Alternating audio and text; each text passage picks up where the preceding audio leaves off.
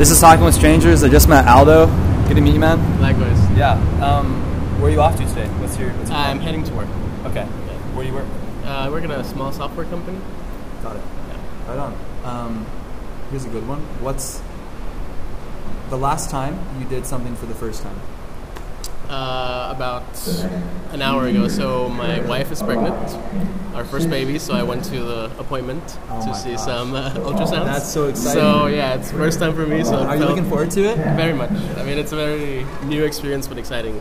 So Yeah. yeah. Do you have any names? You think? Uh, not yet. We're still figuring out what we're gonna call her. Wow, Yeah. that's so exciting. Yeah, it is. Um, what like? Did you expect having a kid at this age? Like what? Yeah, so I mean, we've been married for five years now, and we've been talking about it for a few years. So it was not unexpected. Yeah. But yeah, it was definitely good news when we found out. Oh, that's great. Yeah, I, can- I Yeah. mean, I can't imagine kids. It's hard to. Yeah, I mean, and to be It's gonna be honest, it's uh, it's been a weird experience itself. I mean, I sort of been not on the fence of having kids or not, but it's always weird to think Right. about it.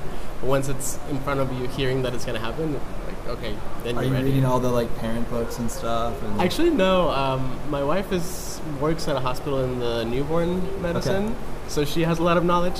So I'm reading like the fun books, I guess you could call them. There's this uh, particularly one book called Man versus Baby or something like that. It's Okay. hilarious, which I, I love. Yeah. yeah. Um, who's someone you look up to? Like someone that inspires you?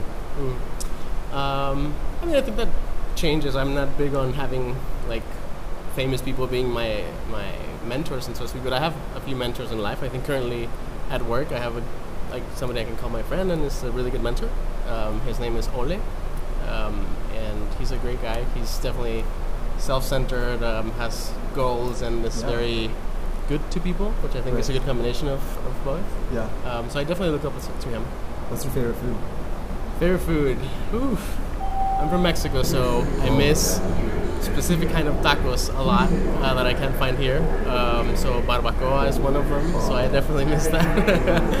uh, so yeah, That's my favorite. Yeah. I love it so much. yeah. There's a um, there's a place in, in Cambridge, Jefes, no Jefes. They do tacos, burritos, bowls, Delicious. all the time. I go there all the time. Um, so, what's some advice you would have for like younger kids, like in their twenties? You know? Um, I mean, I don't know. I think I'm a bit. So it depends on what you're doing, right? I mean, some people choose to go to school. If you're doing that, explore what you're doing in school. If you're not going to school, explore life.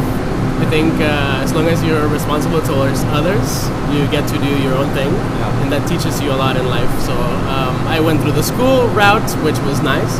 Then I chose to travel a little bit in Europe and so on, and I thought that was like the best experience of my life. I how did that change step you back. going to Europe? Well, I mean, it wasn't Europe itself. I think it was just seeing other cultures. Um, my wife, I ended up meeting my wife in Denmark, which was a life changing uh, event for me. But um, I think just, for instance, just to give you a very specific example, um, Denmark is very big on socialism and you know, big welfare system and so on. And I, um, I, I was for that when I was living here before in the U.S. But I think seeing it in action and that it's possible to have something like that, that does change your approach to being maybe perhaps a bit more proactive in things that are happening here to try to change things.